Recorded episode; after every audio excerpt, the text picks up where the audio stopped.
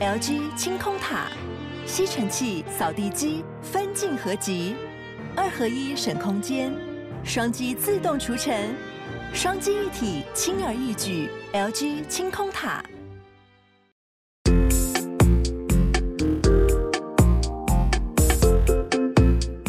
今天是二零二三年十月三日，欢迎来到冏冏电台。今天的节目我们有幸邀请到一位在理财领域经验非常丰富、备受尊敬的专家，同时也是我个人真的非常非常喜欢的财经书作者，他就是阙又尚老师。我这句话一点都没有夸张哦，因为在我的网红生涯开始说书后不久，我最早最早介绍的财经书真的就是阙老师的书。我记得那本书名字叫做《华尔街操盘手给年轻人的十五堂理财课》。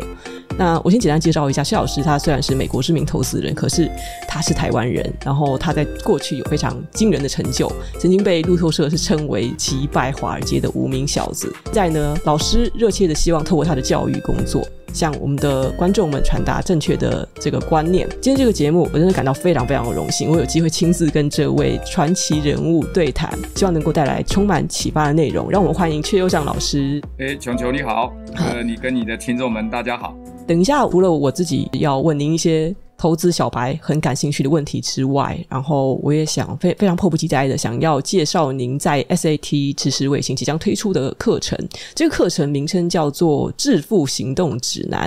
教你存到第一桶金三百万。诶，老师，我我可以先直接问一个超小白的问题吗？为什么你的这个目标居然是定为第一桶金是三百万，不是一百万？好好，在回答你问题的时候呢，针对你刚才的简介，稍微我也做一些更新跟说明。嗯啊，二零一四年确实是华尔街的啊不，这个路透社啊是做了一篇采访啊。那二零一六年纽约时报也对我做了一篇采访，那时候的成绩都不错。嗯，那我基本上呢，因为投资也是股海汹涌啊。这个我大概二零一七年做错了一个决定啊，那这个买了台湾的一档股票重压。啊，就失手，所以以前呢 ,二零一七年以前那个成绩都不错，还可以啊，叫华尔街操盘手，人家称我华尔街操盘手。那这几年失手啊，我发现我就是这个就变成了是华西街的喇叭手了，就只能蹦给龟啊哈，所以这个基本上这个就操盘手现在最近是被盘操，所以也蛮惨的。啊，所以我要让大家了解，就是股市的投资，尤其我是主动型投资啊。不过在国内我都介绍是被动型投资，那也借这个机会让大家知道这个股市的投资的困难度啊。所以接下来我们会谈到一个，当然是我会比较建议，甚至比较稳健的做法。好，所以感感谢你的美言，但是我也要更新，否则这个你的读者会说啊，阙老师最近成绩很差，还叫什么操盘手，对吧？好，那这样子。回答你的问题啊，三百万哈，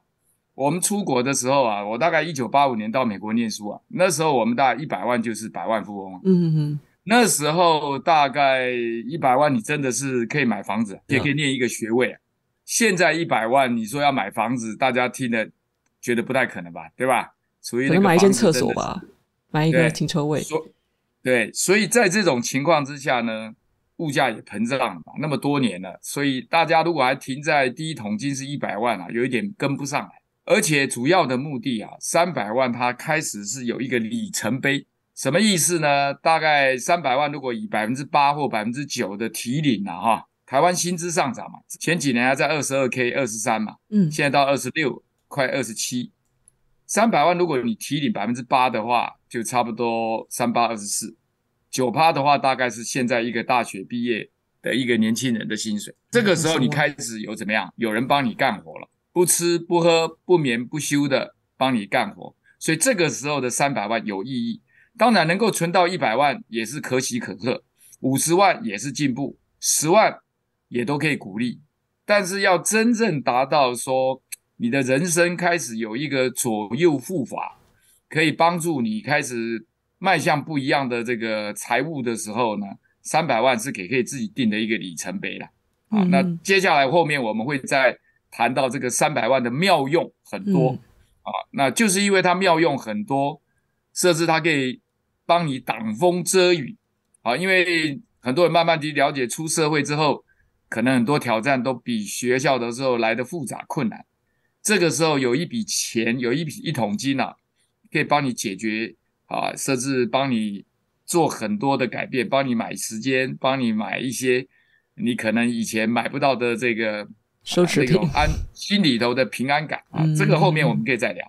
好，所以这样讲你大概知道三百万可以说是一个很重要的里程碑。那 百分之六 到 百分之九 这种数字不是好像很难吗？这个听起来很像是叫投诈骗的那个基金才有可能、呃、对, 对对对对，好问题。国内哈、嗯、呃 ,零零五零 啊，台湾的零零五零就是台湾的五十大前五十大企业。嗯、啊、你刚才问到了一个很好的问题。台湾零零五零就是台湾前五十大企业哈、啊，大概过去的投资报酬大概 百分之七， 到二零二一年俄乌战争没有开打的时候呢，二零二一年算是一个不错的一个，大概在 一万八千点的时候呢，年均报酬呢过去就差不多达到快 百分之十， 一个很大的调整、嗯、所以就用差的部分 百分之七 来讲好了，我们拿 百分之八 跟 百分之九 也不是你一定每一年要拿嘛，你搞不好有些人拿 百分之五 就够了、嗯、就零零五零的表现是在 百分之七， 所以我们刚才讲说提领 百分之八、 百分之九 的时候，如果你有需要的时候多提 百分之一、百分之二 是不为过的。嗯，也就是说因为你不可能你自己还有工作收入嘛，嗯，三百万当然还不足以让你达到财富自由啦，可是它已经是万一有紧急状况的时候你就怕一两个月不工作提领个 百分之六、百分之七、啊、那基本上也是一个大学生，几乎是一个有一个人几乎是空出双手帮你赚钱、嗯啊、你的问题很好，你的问题也可以提醒很多人避免以为这是诈骗集团的课程、啊嗯、您的意思是说我今天即使是大学刚毕业，然后我要花可能是十年到二十年达到这个这个目标，那如果我今天已经四十岁呢，五十岁呢，那像我今天上这个课程我还有办法达到这个目标吗？就是这个课程是不管面向任何的族群呃，包括不同年龄和收入的层级的人都是适应的吗？基本上是适应的，就是说你只要没有一滴桶金你就是这个群组的人嘛，跟你年纪大小无关。如果一个十六岁的小孩子听了这个课，他决定朝这个目标走、嗯、我认为他也是有机会的，虽然达成率可能不见得 百分之百， 但搞不好也可以达成到 百分之七十、百分之八十， 我们是希望在九年之内啦，八年半到九年之内一桶金。嗯，好，所以四十岁的人如果你真的听了这个东西，速度搞不好可以快一个一年两年，如果能够在七年达到，那也四十七岁也不是太差。坦白讲，如果你觉得这三百万养一个金儿子，我们讲就养这么一个金儿子，然后八九年之后不吃不喝，每天不交男朋友女朋友为你贡献，你觉得它是有意义，那它这个东西就可以进行。即使我可能几乎是月光族，这也是有办法为为我带来这个稳健的收入，也可以这么有自信。嗯，只要你要改变嘛，嗯、因为我比如说我就曾开玩笑讲啊。这个洛克菲勒也就有这么一句话嘛，他说你把我扒光的衣服丢在沙漠，只要有一对商旅经过我就可以东山再起、嗯、因为他的 D N A 他的赚钱本质跟概念已经有了、嗯、我也是一样啊，你现在再让我重新开始 二十二K 或 二十六K 我一样可以在九年之内达到第一桶金，因为我知道它重要，所以我就会改变我的态度，我的动机就会改变。如果你不知道它有多重要，你不会有改变动机嘛，当你没有改变动机的时候，你不会有设定目标嘛，你不会不会知道它有多重要，你根本不会启动啊，对不对？所以这个部分的月光族的概念，第一个是要让你知道你现在不动你以后更惨，你不但是月光族还加一个下流老人，月光族加下流老人，再往下延伸就再加一个街友，再往下延伸就是街友中最惨的那个。你如果了解你不要走这条路的时候，你就会改变。呃，我想一次问两个问题，因为刚才你有提到说要了解这个重要性，然后你就会去改变。这样听起来呢，不只是要知道理财重要性，同时设定目标非常重要。比如说哦，三百万这个数字，那三百万这个数字就是对于很多人来讲，他们当然其实每个人都会有一个梦，就比如说我要存一百万，我要存三百万，我要存一千万。那因为其实目标大家可能或多或少在心里都会有一个模模糊的数字，那也不是说他们一定得给上这门课然后他们才会就才会有一个目标。那请问您这门课程呢是可以提供哪些专业的考量面向，让他们知道说那在这个设定目标的时候更有积极性，以及那个成功的可能性就会提高呢？除了了解它的重要性，当然我们花了很多时间去讨论重要性，因为那是启动你心里头要往那个方向移动啊，比如忠孝东路、忠孝西路、中山北路、中山南路、东西南北，你有好几个不同可以到达的方向，你有不同的人生观选择。所以这种价值观的判断都会影响到你要不要行动或朝哪个方向行动。就金钱来讲，他钱不是万能，但没有钱万万不能，他必须给你有一个安身立命。所以这个部分里头，我们先让你了解它的重要性跟必要性，一旦有了，那我们就要开始千里之行始于足下啊，就是你刚才讲的那本书里头，我最后应该就是以差不多这句话来开始做结尾。你要走一千公里的路，你也是要启动你脚下的第一步，那当然就开始会有方法啊，包含了你要如何设定目标，那为什么设定目标重要？那所以一步一步，其实这门课啊，说是理财，有时候还算是有点理心啦、啊、嗯，哲学，把你的心里头的一些想法做了一些爬梳整理之后，你的你才会很清楚的，就是说、啊、我的目标很明确。那接下来我们会设定目标，然后讲再讲方法步骤。嗯、所以它是渐进的，但是第一个很重要就是让你知道你的动机要出来、嗯、那动机出来是在于你原本的认同、嗯、你可能觉得没有希望，觉得很难，而我们觉得你只要照着方法做，大概我们认为九年是合理的，如果是我的话呢，可能我还更短，但对有些人来讲觉得九年又太太长，做不够，嗯，呃，太不是太长，而是他达不到，那没有关系，那我们就延长个两年三年嘛，好，把你的步调再轻松一点，待会我们再往下谈，谈到实际内容的时候就会发现，我认为他是做得到的。好，那有人觉得说、嗯、啊，老师觉得稍微赶了路赶了一点呢、欸，那我们你再延长个两年三年，晚几个小时到达目的地，或晚几天到达也不是不行，好吧、嗯？所以九年呢，是我们每一个年都有数字，每一个月都有数字在那里的。你只要照着这个步骤，你就可以像看日历一样，比如说。在我们录影的当下，好消息告诉你是刚刚放的中秋节，再过几天又放国庆假日，又是三天的连假、嗯、都在目标，都在那个行事历上。比如说九月十月九号是礼拜一、嗯、那为什么前几天你们已经补课了嘛，补班补课的人了，是吧？现在就期待怎么样、嗯、十月九号放假了，国庆、嗯、简单来讲就是他在行事历上，你只要照着我们的方法做、嗯、它就在行事力上。非常谢谢老师的精神喊话，听起来要不断的给自己打气，而且适时的好像放过自己，不一定要规定九年十年，就去延长期限也是也是可以的。那那我想就是提到信心这件事情哦，老师您本身是投资人嘛，我们我经常会推荐别人一本书，就是你以前写的那本《阿甘投资法》。哦，这本书我觉得写得非常好，可是它基本上也是就是让人家投资 E T F， 但我发现非常非常难去劝大家不要对投资这件事情心生恐惧，这是一件难事。就大多数人他们会觉得哦，那你要增增长财富，然后要避免高风险，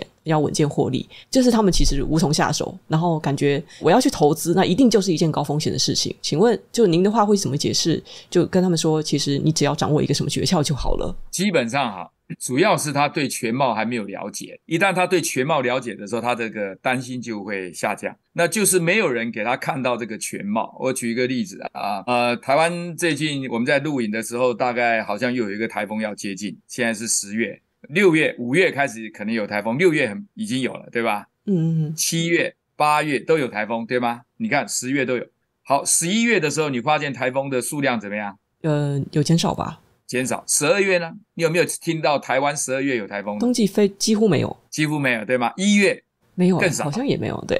二月你看东北季风也没有，三月很少，也几乎没有。四月诶开始不一定了，四月五月开始就感觉有。一旦你了解的这十二个月里头，你的生活经验告诉你，原来台风它是热带气压在夏天的时候，尤其经常在菲律宾那个附近一形成，然后就开始往上跑，往往哪一个球不停的方向跑。那因此你知道十二月几乎很少有台风，好像还没听过。一月、二月，所以你这时候会怕台风吗？不会。我我也曾经举了一个例子，你知道成吉思汗啊，以前他们这个他有一个叫巴鲁营，巴就是七八九的巴，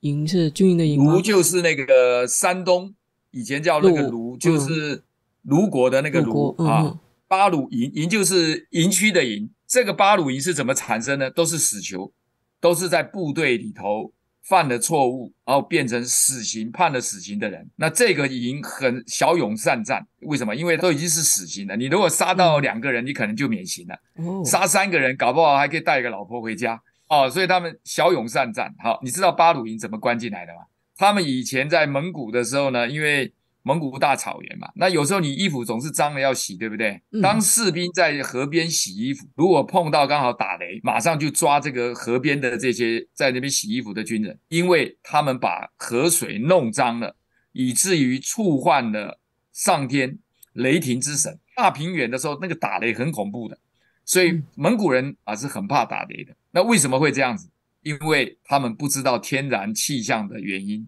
这就是什么？对那个专业知识的无知。嗯，所以那些被判死刑的，如果现在知道他会怎么样，会不会很冤？他们就变死刑。同样的，你那些朋友呢，是因为不了解投资，投资都有风险，任何事情都有风险。可是呢，不投资的风险，我举例来讲，你钱放在银行有没有风险？有，有贬值。你可能经过若干年之后，你的购买力只有剩下三分之一，你已经亏损七十，你死定了。嗯，放在银行定存来作为投资或你的理财更惨，你是死定了。投资还不一定会死。然后呢，你钱如果买公债会受到利率波动的影响，就像去年啊，股债双杀。嗯，你放在股票里头呢，有波动的风险。嗯，可是股市你给它十年、二十年之后。我曾经在阿甘投资法里头前面就讲，钱放在银行定存短期间非常非常的安全，嗯，可是长期一定亏，一定亏，对，一定死，你的购买力一定下降。嗯，但是钱放在股市，不要买单一股票哦，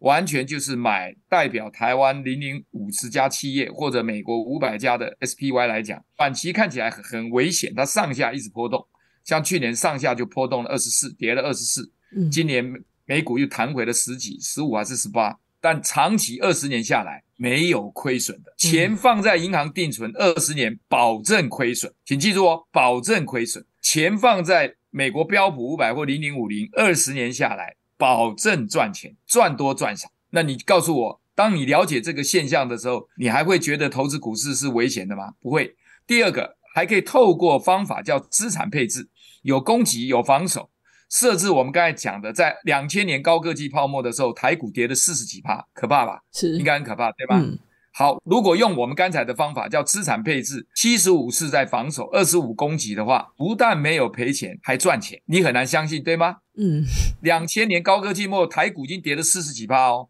整个大盘跌四十几%，代表整个有些股市是跌了 六十% 到 七十% 个股。二零零一年好一点，二零零二年台股又跌了快 百分之二十。但是用我们刚才那个方法，不但没有赔钱，还赚钱。那我再讲一个极端的例子，二零零八年。二零零八年金融海啸的时候，几乎大家很多都都快跳楼了。股市可能都跌了 百分之四十、百分之五十， 很严重吧、嗯、对不对？记忆犹新，都无薪假了，台积电都可能要放无薪假。可是用我们刚才那个方法，不但没有赔钱，还赚钱。如果大举投 E T F 到现放到现在一定是赚钱的。我刚才讲的是加上了资产配置，有加上债券的 E T F， 所以我要让你知道的就是刚才的那个蒙古人的那个故事，就是在告诉你，一旦你了解本质跟原因，你就不会怕。就像现在的 G P S 导航，如果一个人住在山洞里，突然十年后你接他回家，你就不看地图，按了两个键就开始开车，他会不会产生好奇？你不看地图，你怎么送我回家？他会不会这样的疑惑？如果他不了解现在已经在是 G P S 导航时代的时候，他当然会疑惑，会产生困惑，对不对？一旦知道的时候就不会困惑。所以知识就是力量，无知是在投资市场跟你人生理财中最危险的。所以要来上这堂课，这堂课会增加你很多知识，不一定要上这堂课，你看书，像你刚才看书，但是你要花时间把它看得很周全。嗯，所以简单来讲，知识是力量，也是财富。因为我在您的课程大纲里面看到一句很有意思的话，叫呃避免穷人思维，但是到底具体来讲说的穷人思维是什么？像这句话能能否具体举例？就是除了有些穷人他因为他没有去钻研那个知识，然后他以为他避免风险，但是实际上不是，还有其他的穷人思维这方面的案例吗？穷人看到的是危险，富人看到的是机会。我再举一个例子，爱比较是人的天性，但多数穷人都是爱比较，但不会比较。所以爱比较不如会比较，这是高凌风讲。可是高凌风讲了半天呢，他自己也没有投资，以至于他晚年非常凄惨。他早年的时候那个赚的钱是用麻布袋装现金的，嗯，从高雄唱完歌那轿车后面是用麻布袋装现金放进去。可是他也是知识性不够，都是投资朋友的餐厅，都是亏了一屁股。好，那你比如说举例来讲，爱比较不如会比较，教育是一个翻转命运的。那我们举例来讲，啊，你在市面上来讲，很多穷人就想，哎，这个课程免费，什么免费都要免费，那因此他就陷入陷阱，诈骗集团就用到你的什么贪，这就是穷人思维。一旦你了解，像你刚才就问了一个非常好的问题，当我说每个月提领 百分之八、百分之九 的时候，可能可以达到一个这个两万七的时候，你第一个警觉度就出来了。你说老师，这像不像 百分之八、百分之九 是很难做到的，这像不像是诈骗集团？没错， 百分之八、百分之九 以台湾零零五零目前好时光达得到，在二零二一年之前他达到，二零二一年的那个光景达到，二零二零年之前他只能在 百分之七 左右，所以你的警觉性就开始上来，这就是知识帮助你，你会做一个 check up， 这就不是穷人的思维了，嗯、这已经慢慢走向知识，就是说，哦，看过老师的书，知道零零五零过去的记录，正常时候是 百分之七， 有时候是到 百分之九、百分之十， 那他凭什么给我 百分之九、百分之十， 然后他一定要赚到比 百分之九、百分之十 更多，他才有获利，所以你这个时候就会停下脚步去检查它的准确性。美股过去一百年来讲，差不多是九十几年，差不多是平均 百分之十， 但是他在两千年到二零零九年这十年当中，不但没有赚到一毛钱，赔了 百分之十。 那一旦你对这个历史，过去的投资历史知道的时候，我们刚才讲说穷人思维，穷人思维基本上他没有投资哲学，也没有理财的哲学。我我经常出版社都希望我介绍书，我说啊，我认为到图书馆去借书，看书的人我认为是我的读者，买书不一定是我的读者，买的书他有时候没看，放在书架上，看书他不买书都是读者。我的意思是知识，比如说你刚才讲爱比较，这个课知识有必要吗？我碰到我很多富人的心态，他会想，蔡康永就讲过一句话，他说我是也算是一个作者，他说有时候我读一本书，发现是作者毕生的心血跟经验跟心得的凝聚。他说有时候我们再好的朋友，他说我有很多好的朋友，都不见得能够像一本书的作者这样跟你娓娓道来，跟你分享这么多生活中的经验、成功、失败，连我那么多好朋友都无法像一本书的作者。所以我为什么是鼓励大家到图书馆，甚至到成品，我经常跟我们的学者学员讲，我说如果你不舍得，到成品去看，嗯、看完觉得有收获，赚了钱以后再帮成品买多买一本书，嗯，成品提供了给你看免费书的时候，那你觉得不想到图书馆，你让到成品赚了钱再回去。穷人思维里头就是你要知道，除了你爸妈老师以外，书本是一个非常宽阔，包括 YouTube 有人听你的讲座，听你的电台，你也是透过啊，比如说你过滤了、嗯、看到我的两本书，你可能有一些心得也在分享。好，嗯、但是呢，要完整性来讲，我们坦白讲啊，讲不完。因为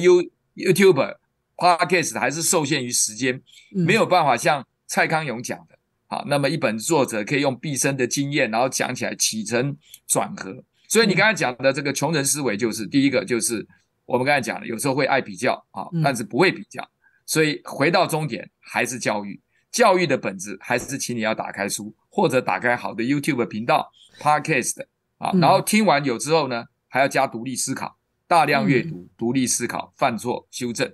慢慢你就会走上赢家之路。知道看过那个资料的话，其实真的不太会怀疑，但我也是常常这样子跟我的那个读者讲，但是就他们也是会去查一些资料，有一些其他的老师也会分享他们经验，然后这些经验这些教授的知识就会他们让他们感觉更加可信，更有安全感。比如说在台湾非常非常流行的高股息 E T F 或是金融股之类的这个投资方法，像老师您会有什么看法呢？呃，基本上呢，这也是穷人的思维，又是陷入了另外一个穷人的思维。呃，高股息的 E T F 例如零零五六，我还真的为了这个东西跟施老师 P K。P K 的好处是让大家看到我们两个的争议点，然后你会选择适合你的。我为什么说它是半穷人的思维，不能说穷人思维，这样的话施老师跟所有投资零零五六的人会抗议。嗯，这样讲我们先定义，因为这门课是给小资族没有达到三百万的人。当你还没有达到三百万的时候，你要的是什么？成长，不是高股息。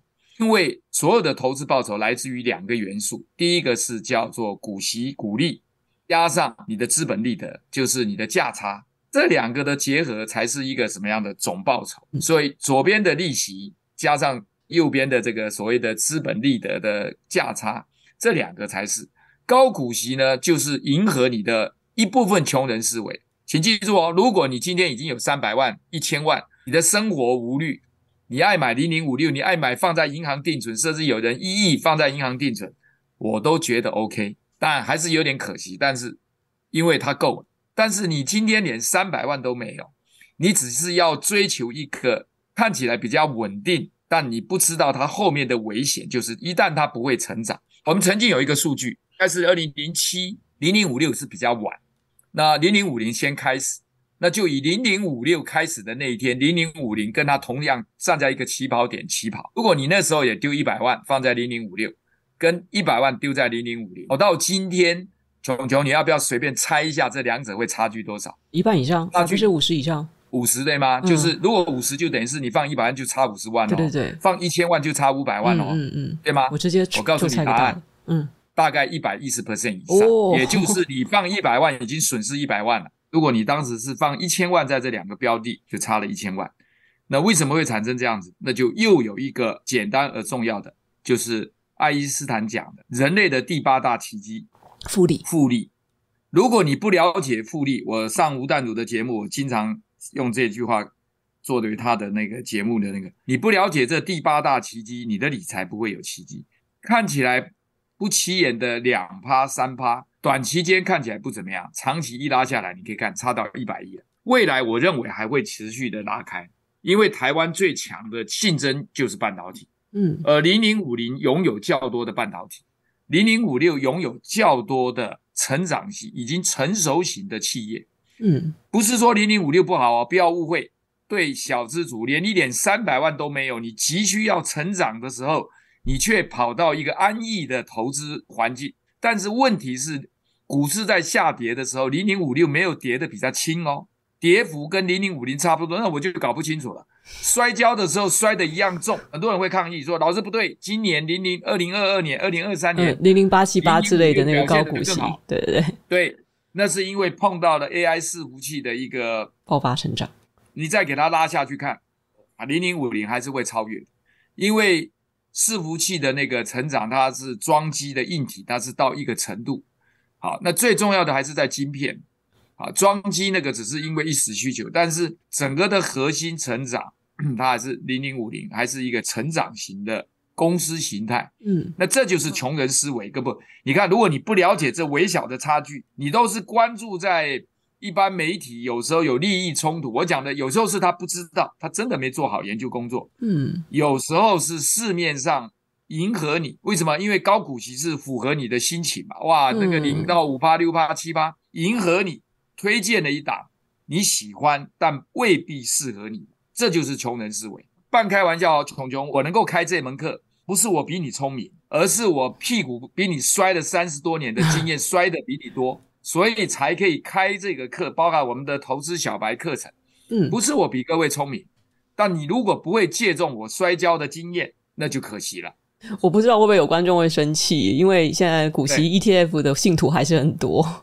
是我诶我是用零零五零跟零零五六来对比，而且我想强调的是，你如果没有三百万，你要关注的第一个优先次序是成长，短期间的波动对你不重要，因为你要的是它快速成长。你看，你一个五百万到现在差了五百万，你要生气，我比你更生气，你为什么不一开始就投资对的？你要生气是因为你没有去大量的阅读，了解它的差异性，你没有了解第八大奇迹是在谈什么。如果零零五六摔的幅度就是碰到股灾的时候它跌的比较轻，那你买它有道理。好，所以我不是在说 E T F 不对，我设置是 E T F 的一个推广，设置告诉各位 E T F 是你最优先考虑的，但是你要考虑到，如果你是小资主还没有三百万，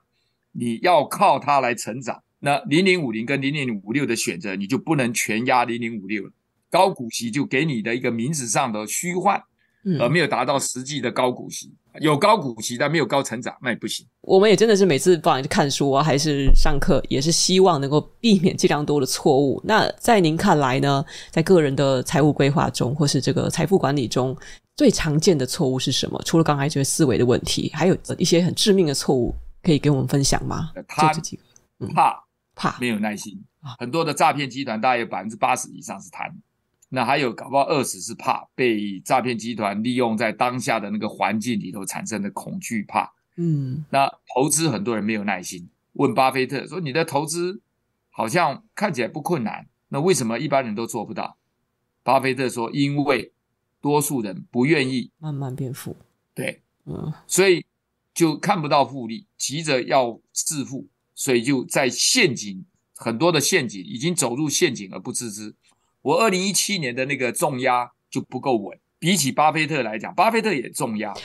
没有重压也没有巴菲特今天的成就。我可以问一下吗？因为这部分的报道我好像漏掉了，是是被动元件的还是哪一个哪一档？是电子？对对对，哦、就是那档就奇景光电。OK OK，、欸、就奇景光电这一档，它轻薄短小。那我从来没有失手过， 二零一七年就失手了。我没有重压的时候都获利很好，我一重压就失手，一直失手到今天。你看二零一七、嗯、你看我付出了五年的代价都还没有把它修补。所以我们在第一桶金里头也谈到了为什么光 E T F 这个工具还不够，你在策略上还要加上资产配置。那资产配置简单来讲就是有攻击也有防守、嗯、有股票也有防守的债券债配、哦、那对，那有人说老师那二零二二年股债双杀、啊、那这个债券也没有防，是没有错，但是债券如果你不是去买那个二十年的长债的话，你的损失大概是股票的一半、啊、股票跌 百分之二十四， 债券大概跌 百分之十二 或 百分之十五， 你还是跌了一半，还是有防御的效果。台湾有债券这个资产的选择吗？就好像比较少人提到，而且这很重要。嗯，那这个太重要了，一般人应该先学这个。我们在这门课里头也有简单的带到这个部分。你只要用这个方式，你一定稳居不赔。像刚才我讲的，两千年会赔，这个策略没有赔；二零零二年大赔，这个策略没有赔；二零零八年金融海啸、嗯、E T F 零零五零也挡不住。也挡不住，也下跌了将近四十几%，收盘收在三十几，但是刚才的那个策略不会赔。这么重要的策略你怎么能够不知道呢？不是有句话吗？三人行必有我师，那就是因为每一个人可能可以让你看到不一样的风景。资产配置是我一直鼓励所有的小资主一定要学会的，不只是 E T F， 光 E T F 它只是个工具，你还要一个策略还战术、嗯、那就是要到资产配置。呃，进一步讨论一下关于资产配置的问题，像是是不是分散风险？比如说，如果我有条件去投资全世界的股票、美国股票的话，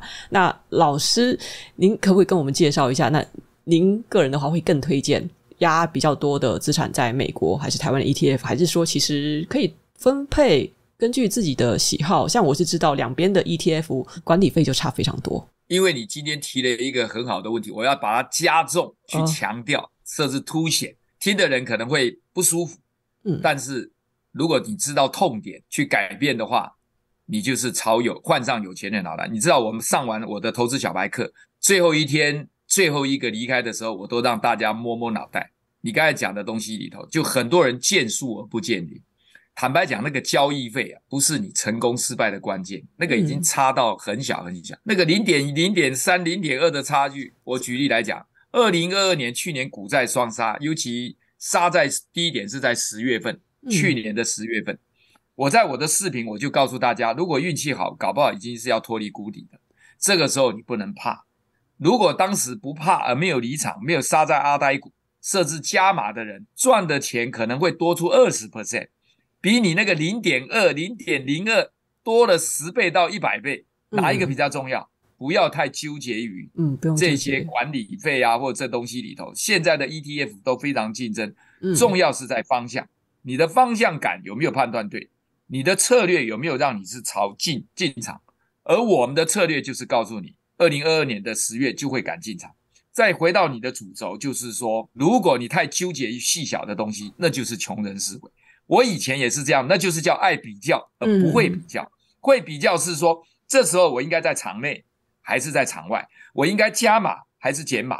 比你在手续费的挣扎哪一个重要？当然是前者，方向的决定重要。嗯，昨天我还看了一本书哦，诚品的以前的一个大股东，也是和硕的总董事长这个童子贤，也跟这个诚品的创办人吴清友讲，很多的商业决策都是哲学，人生里头很多的决策都是哲学。所以我们再回到刚才的问题，技术性来讲，像很多人在那个管理费上做太多的纠结，那也不是好现象，嗯，啊。至于是投资美国还是投资台湾好，我曾经在很多的访谈中提到，二十年前如果你没有投资美股，是可是可能是错误的。二十年后的今天没有投资台股也可能是错误的。也就是说，台股现在的本益比整个的价值是比美股便宜，可是美股它有的创新的动能还是比台湾强，所以最好这两者都拥有。那因此我会建议标普 五百 S P Y 代码 S P Y， 台湾的股票呢就投资零零五零代码零零五零，也不一定要买元大的，你买国泰或富邦，万一有产生零零五零的、呃、像只要它是追踪零零五零，管理费便宜。哦，我插另外一个问题，像是那个前一段时间很多人也会在推零零六零八，这个我也有买，这个会有问题吗？嗯、好像就是他们的那个资金规模就差一点，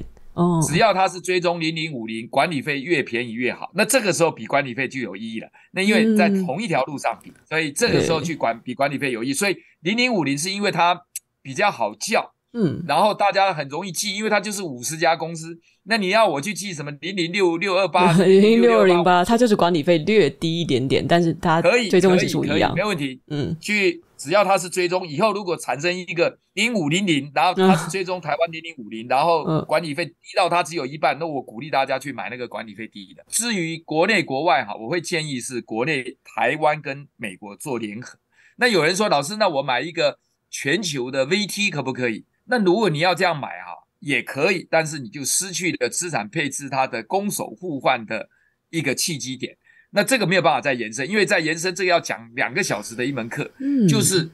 为什么要这样子搭配？就是说买一个全球的整个包裹起来好，还是买台湾跟美国加起来？我会赞成后者，然后再加 E T F。什么原因？请各位去看书，我们这里就不谈了，因为谈下去这个课我们已经是。脱稿演出一直是、哦、好复杂、啊哎、是我、哎、我刚才本来想好奇在疑问、哎、因为去年到今年就印度跟越南市场其实一直有风声出出来说就是他们真正准备崛起，所以的确在反弹的幅度来讲 V T 也是比 VTI, VTI 和 V O O 都要高，所以我本来真的想问关于 V T 的问题。这个要了解的话就要去谈到资产配置的精神跟它的再平衡是怎么运作，它为什么。那我建议是今天这个不要往下延伸，因为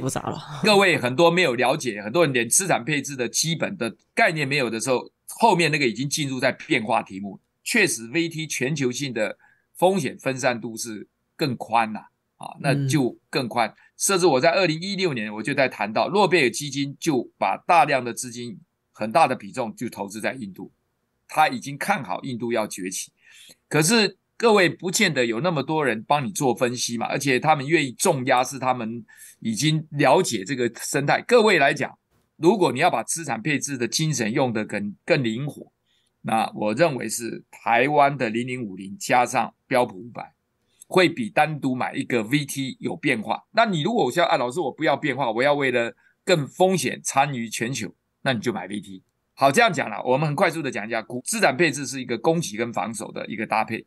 攻击呢是透过股票的 E T F、嗯、防守是透过债券。好，你的年纪假设是二十五岁 ,三十岁的人，防守部位就用三十。嗯。好，那攻击部位就七十。攻击部位用一百去减嘛，对，通常是一百减自己的年龄。对对，为了避免大家混淆，我就给大家讲，你的年龄就是你的防守部位。你是三十岁的年龄，你的防守部位就三十。剩下就是攻击。攻击里头的 E T F 你也可以拨一点点比例，比如说 百分之二十 到 V T 也可以啊，你也不一定要听全听我的。嗯，好、啊、比如说我的五十是 零零五零， 五十是标普五百，那你很喜欢 V T， 那你就 四十 零零五零 四十标普五百 二十 V T S P Y 二十再回到你的全球也可以啊、嗯、所以没有妨碍，好吗？这样子我先在这里就这个题目要告一个段落。好，这门课的重点是唤起大家第一个了解这个观念的动机、嗯，然后设定目标，怎么样去一步一步的达成，这个才是关键、嗯、等你有了三百万的时候，我们再来研究更变化性的投资。所以这门课不是投资的课程，为投资而来的千万不要买这门课、哦、千万千万不要，因为是想学投资，因为投资有另外的课程。不要为了这个你要看这个，明明要吃很清淡的，结果你去跑了吃麻辣烫，那完全走错餐厅、嗯、如果你是要学投资，是我们有另外投资小白的课程，这门课主要是先让你立定决心，找到方法，一步一步的去拿下第一桶金，而且目标在九年之内。嗯，如果这是你希望的，那这才是我们这门课的目的。为投资的千万不要进来，那、嗯、那会你会失望。嗯，我会绝望，我会失望，你会绝望。好，谢谢老师的再次厘清，我们刚才不小心就走题了。那我我最后就是还是因为老师您之前有写过非常多知名的这种财经著作，大部分书我真的都非常喜欢，虽然没有每一本都看。那最后呢，就是呃，我们想问您有哪些的资源或者书籍可以就是作为补充教材，以便我们的学员更加深入的学习财务规划这部分，还是说您就推荐你的所有书呢？我现在写了六本书哈，嗯，那我问过所有看过的书的人，各个层面哦，上过我们投资小白的课来上过的学员，甚至医生，甚至律师、会计师，我问他们这六本书你现在看完有没有收获？他说有。那我说能不能哪一本不要看？它不重要，可以拿掉。呃，我告诉你，几乎没有人、欸，包括你刚才提到的第一本《操盘手给年轻人十五堂课》，我不敢，我不瞒你说，那门课本来是我写给小学生四年级，对，那个就是故事写的非常简单易懂，因为那时候我是完全的投资小白，就、嗯、就看了那本书，然后我觉得很好懂，而且很有启发性，所以才推荐给我的读者。你知道那本书有人在网络上写，嗯、这是他看过洪兰教授第一次推荐财经的书籍。啊啊，那是洪兰教授唯一推荐，而且那本书被列为台南的好像课外小学生的课外读物，嗯，指定课外读物之一。那本书我当时写是写给谁看的？小学四年级以下的。出版社觉得太可惜了，就把它扩充。我曾经看到有人在网络上网络上分享哈、啊，然后在那个路易莎咖啡店拍了那个书的照片。他说我现在四十岁，我觉得我看这本书看的时间太晚了。所以原本是写给小学生，蛮合理的。你看法法国高中生的哲学读本，那个引进台湾之后，那大学生未必看得懂。教纲嗯有一些不足的部分，不足的部分。所以这、嗯、那本书我觉得可以略过的，但事实上很多人说、嗯、不，那本书是我一个呃医生朋友犯了两个错误，赔了两千五百万。我用他这边可能犯错的。的例子写成了十五则故事跟十五堂课，而且每一堂课都跟理财勾结在一块，所以你就可以知道这么个医生，你看要当医生不容易，要考上医学院，要成为一个很棒的医生，可是他在投资上、嗯、他就会犯这种这个错误，是完全不同的领域啊。 我, 我觉得大量阅读了哈，但是我的部分是我摔过跤之后，我本来写阿甘投资法是写第一本，那本书我希望就写一本，大家只要看这一本就可以了啊！那我当时的目的就是只写一本，嗯，这一本可以让你这一生中都不要再看其他的投资书。这个阿甘投资法就是巴菲特教给他们小孩子的投资方式，交代他小孩子以后管理遗产的方式。嗯、可是他出现的问题是什么？就像我刚才讲 ,两千 年股市还跌 百分之五十， 二零零二,二零零二 年又跌 百分之三十， 二零零八年又跌 百分之五十， 请问有多少人会杀在阿呆股？太多了吧、嗯、对吧，抱住。所以呢被迫我就写了第二本书资产配置，来告诉你降低它的波动，你懂我意思吧？那写完之后有人说、嗯、老师写得太深了，好吧，那我就写浅一点，就是给年轻人十五堂理财课，给小学生都看得懂的、嗯、你可以看我写第一本、嗯、结果没有照顾到什么波动度，波动很多人承受不了，只好写让你降低波动的资产配置，写完有人又觉得太深，又写了一个给小学生看的，就是你推荐的那一本。我说您真的教育热忱太充足了，就好像一直在补一补、啊。那有人就说老师，那接下来要怎么运用呢？就写了第四本书，为什么你的退休金是变一半？里面就开始有变化，嗯，好、啊，所以就一路写到现在啊、嗯，所以有六本书了。所以你问我怎么样，嗯、我会建议啦，全看，先把我这几本书看完，会让你有一个投资哲学。呃，我曾经在中央大学里头有有一小段的时候谈第一桶金啊、呃，当时有一位副理长啊，也营养师，从台北搭开车来听，他专程来听，听完的时候他跑到我们的我的休息室跟我讲，他说：“阙老师，我已经是你看、啊、我这个也算是一个营养师哈、啊，哎，也算收入也还可以。”他说：“我对第一桶金啊一直都没有信心，知道自己做不到。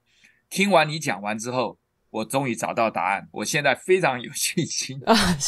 可以拿到第一桶金，所以我非常高兴。他说这么多年来，所以他特地跑到休息室要跟我握个手，跟我当面道谢，他才要离开到台北。所以你看，所以你刚才讲说谁是适合？你看一个心理咨商师或营养师，如果没有达到三百万啊，那专程在找寻他的盲点。那我希望这门课让你了解他的重要跟方法。嗯，只有一个原则，如果你没有三百万，你就是应该可以思考来接受这门。那我们今天几乎都没有谈课程主题，都一直在谈别的、啊、但是我们还是要拉回来，就是没有第一桶金、嗯、你很多地方会走得很辛苦、嗯啊、我是很有点不舍，所以这门课坦白讲国内也很少人开、嗯、为什么？你去理专哈、啊，你没有三百万，人家理都不想理你。你有三百万啊，所有人都靠上来说，哎，来来来，我介绍你这个产品，你是 V I P。嗯，所以我常半开玩笑，最后用一个小故事做结尾。我说，如果你没有三百万，你站在理财银行大厅，你跟大家讲说，谁可以帮助我获得三百万？警卫会请你离开，你走错地方。嗯，如果你在大喊说，各位，我有三百万，哪个理专可以帮我理财？所有的理专都扑过来，然后告诉你，先生这边走，小姐请往我们贵宾室走。你要咖啡还是要红酒，对吗？嗯嗯、所有，所以各位，你如果没有三百万，你会做得很辛苦。所以我这门课就是希望你能够脱离。坦白讲，我要讲教三各位讲三百万，这个真的是有一点重要，就是有一点社会的关心的情怀，嗯，有一点，哎，对，好吗？有安全感，有点小钱，就是一个非常重要的门槛，完全可以理解。也谢谢谢老师今天充满热忱的分享。那因为今天我们本来主要是要推荐，我们要带来老师的这个新的课程《致富行动指南》，教你存到第一桶金三百万。老师却非常热情的也推荐了他写的六本书。不过呢，反正现在大家还是喜欢上课，而且上课的感觉真的不一样。然后六本书你读起来，你要这个读得很周全，然后自己因为每一章都看得懂，好像很难。我们还是让谢老师亲自用他的声音，用用他的课程的这个影像来教我们。那这门课程哦，我有看课纲，他真的是教得非常的仔细，他用五个关键步骤引导学员走向财务成功。对于许多的知道理财重要但是一直没有行动，追求多元收入，你是投资新手，常常也会很担心投资会不会有风险，能受到股价的那个波动影响，但是你又热烈的渴求，你希望提前的规划退休金，对于财富或者说你的人生规划非常的有警觉性的人们特别的适用。无论你的目标呢是要稳健获利，还是要稳定控制情绪，建立信心，相信阙老师的这堂课程都会帮助各位建立稳固的基础。那听完这集节目，我真的觉得非常高兴，我觉得收获也很多。嗯，各位对课程有兴趣的朋友呢，可以点击下方的资讯栏连结了解详情。那如果是听 podcast 的朋友，也可以到资讯栏找寻连结。募资期间我们享有低于四十四折的优惠，使用我的优惠码囧三百还能再折三百元，请大家不要错过咯。我们今天谢谢阙老师，那我们跟 YouTube 跟 podcast 的观众的说拜拜了，拜拜大家，拜拜，晚安，再见，拜拜，拜拜。好。